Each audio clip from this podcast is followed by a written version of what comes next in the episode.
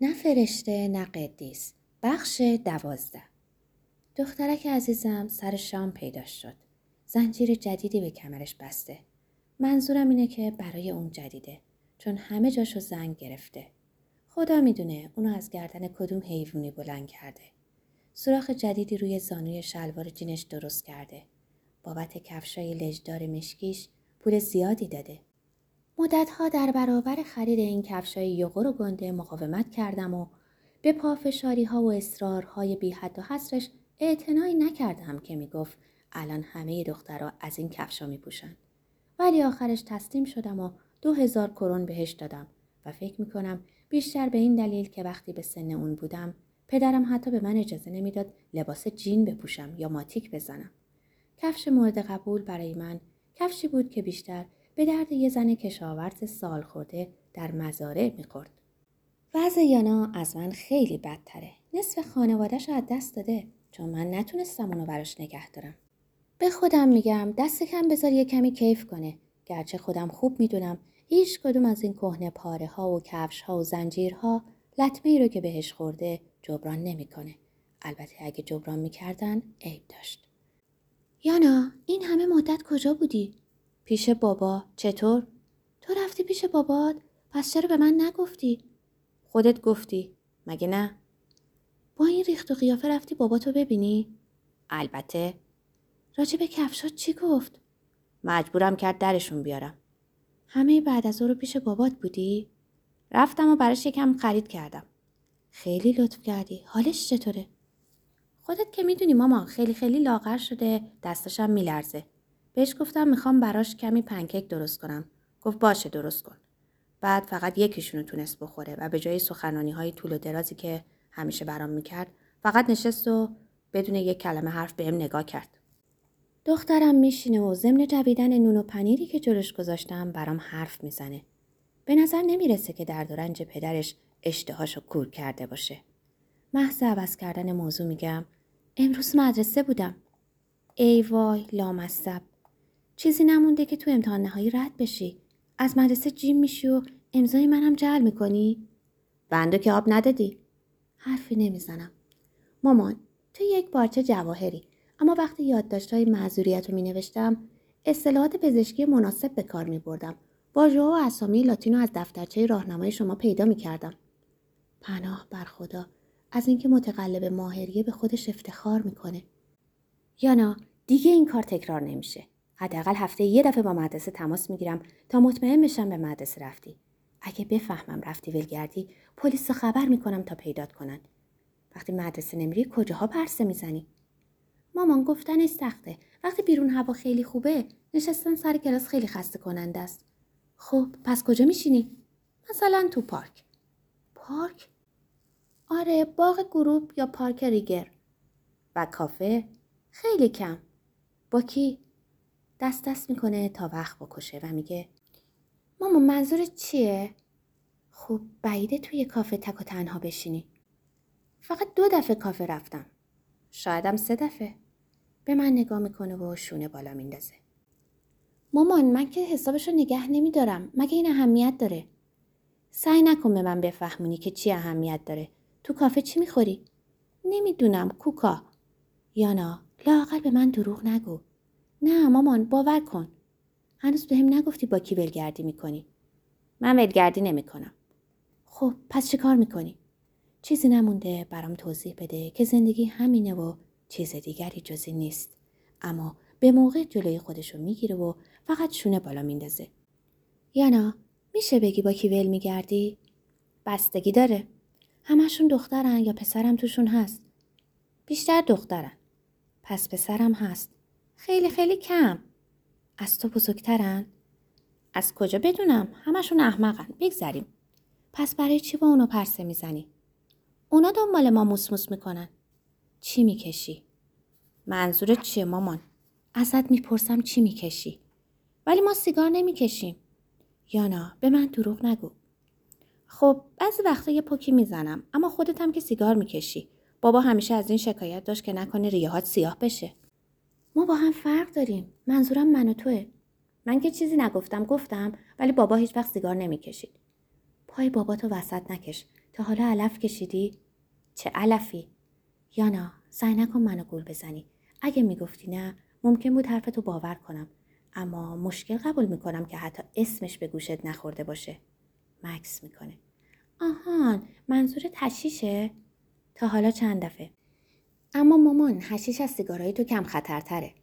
یانا دیگه اینقدر سخنرانی نکن. بلند شو بیست. بلند میشه. زیر پیرنتو در بیار و بیا جلو. قیافش میره تو هم ولی زیر پیرنشو در میارم و میسته جلوی من. بازوهاتو نشونم بده. تو بازوهاش دقیق میشم. پوستش صاف، تمیز و تر و تازه است. بدون هیچ نشونه ای از جای سرنگ. بهش میگم یانا خدا رو شد چرا این کارا رو می‌کنی؟ من که کار بدی نمی‌کنم. می‌کنم؟ نه خیر اصلا هیچ کاری نمی‌کنی. مدرسه خیلی خسته کننده است. چی خسته کننده نیست؟ نمی‌دونم نشستن تو پارک با دخترا. ولی تو که نمی‌تونی همه وقت تو با نشستن توی پارک بگذرونی. هر کدوم از ما وظیفه ای داریم. وظیفه تو هم درس خوندنه. دست کم انقدر که بتونی با هر زحمتی شده درستو تموم کنی. سرش رو به علامت نفی تکون میده. مامان همه چیز خودت می‌دونی. من چی رو می‌دونم؟ ببین بابا بزرگ مرد. ببین بابا در چه وضعیه. فایدش چیه؟ بابا بزرگ پیر بود.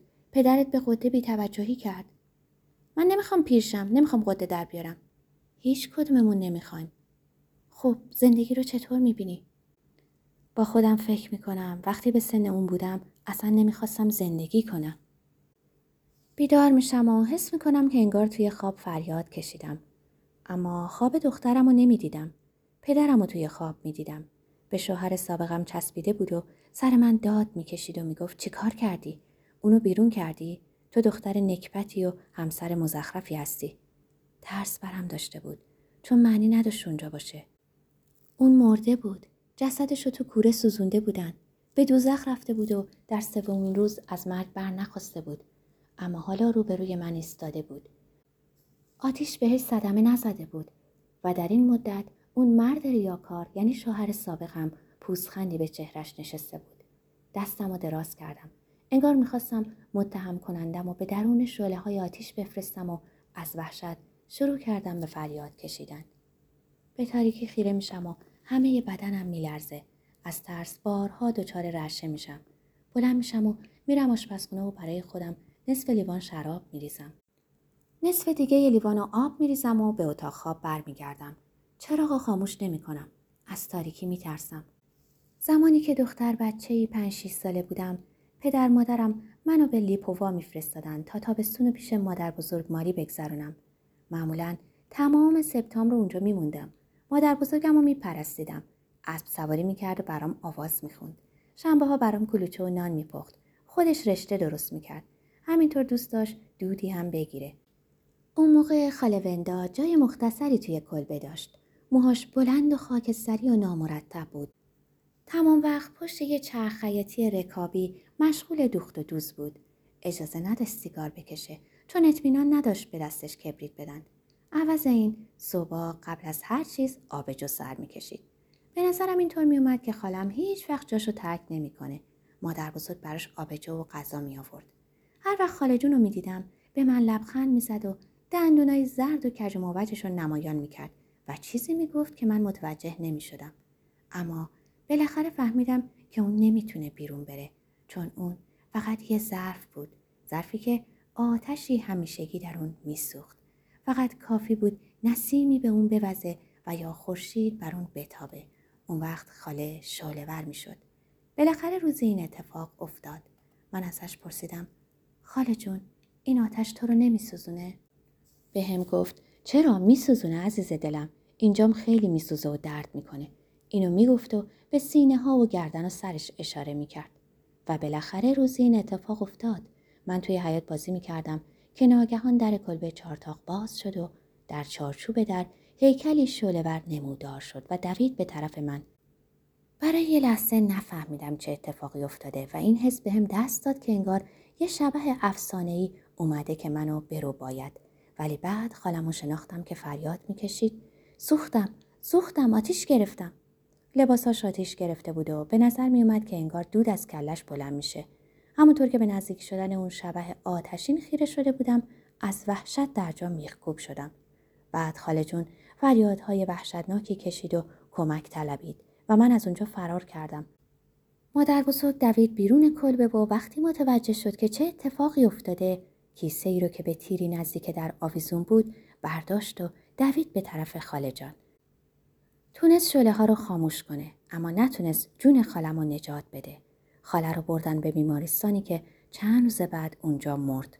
من می‌خواستم برم ایادتش اما گفتن که دیگه نمی‌تونم اونو ببینم چون خاله جون رفته. خاله جون رفته بود چون دیگه نمی‌خواست اونجا بمونه. خاله جون سوخته بود و رفته بود و من گریه می‌کردم. این اولین برخوردم بود با مرگ و تجربه بود که دست از سرم بر نمی داشت.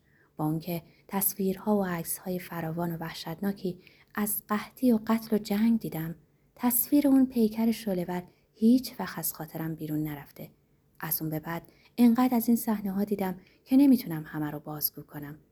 برای نمونه از هر پنج سرباز یکیشون هنوز نوجوانی بود نابالغ. متوجه شدم که تقریبا تمام کسایی که من می‌شناسم در کودکی دست کم شاهد یکی از همین تجربه های هولناک بودن. بهترین دوست شوهرم در کوهستان از سرما یخ زد. وقتی لیدا کوچیک بود دو تا ماشین جلوی چشمش چنان با هم تصادف کردند که ناچار شدن آهن پاره ها رو با دستگاه برش ببرند و جسدها رو بیرون بکشن. مامان که دیگه جای خودش داره. البته باید پذیرفت که اون شاهد اتفاقاتی نبوده که برای مادر و خاله ها و خاله زاده هاش پیش اومده. ولی فکر بلاهایی که سر اونا اومده حتما از سر خودش رو برای همیشه برام گذاشته. اون موقع که من هنوز در لیپووا بودم از این وضع عجیب غریب حیرت می کردم که در یک لحظه کسی وجود داشت و درست در لحظه دیگه وجود نداشت. این به نظرم خیلی غمانگیز بود که همه چیز از جمله خود من هم نابود میشیم. راه فراری وجود نداشت. مرگ فرمان روای مطلق بود و اگه تو رو فرا می‌خواند میبایست بری و هرگز باز نکردی. عجیب این بود که این فرمان روا رو به شکل یک پیرزن و یا اسکلتی با داسی در دست تصویر می کردند. اما مادر بزرگ به من دلداری می‌داد و درباره مرگ برام ترانه ای می خوند. و درکم از اون ترانه این بود که مرگ چیز پلیدی نیست. مرگ نه اسکلت بود نه پیرزن. فقط یه دختر بچه بود مثل من. هنوز کلمات اون ترانه رو به یاد دارم. گرچه هرگز اونو نمی‌خونم. روزی روزگاری پیرزنی بود که تنها یک پسر داشت. پسر بیمار بود و داشت میمرد. پسر آب خنک می‌خواست. کسی نبود به لب چشمه برود. پس مادر پیرش روونه چشمه شد. سر راه دختر نوجوانی رو دید. فرستاده ای از خدا و بس لطیف. آمدم تا روح عزیزش رو ببرم. به بهشت، به معوای آسمانیش. از این ترانه فهمیدم که مرگ بیگانه ای نیست که بین دو نفر قرار می گیرد. دختر کوچک یا پسر کوچکیه که کسی اونو میفرسته تا روح رو به آسمون ببره جایی که زندگی در اون از زندگی در زمین بسیار زیباتره. من نمی‌دونستم روح چیست و هر وقتم که میپرسیدم نمی‌تونستن توضیح بدن.